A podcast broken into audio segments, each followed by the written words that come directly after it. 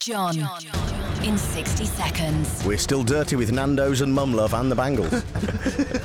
You can turn the sound off. You'll need to get the decorations out of the loft for us as well, with his own mother, Val. David Mitchell. What a laugh. No, he has not! Through his little squirrely anus. You've got mail from an African millionaire. Ah, John Kennedy can be a bit weird at times, I find. don't he? He's a bit sinister and dark. Sean Ryder on UFOs. And then you can just kind of take the, all the skin off like a like a t-shirt. Carter, you're the worst listener ever. I'm obviously listening in the wrong time frame. I can tell you what, we're all walking like Egyptians this morning, aren't we? Oh. Uh, Groupon. Hello, Sarah Milliken. Thank you very much. That's a lovely introduction. Not in your mum's forest.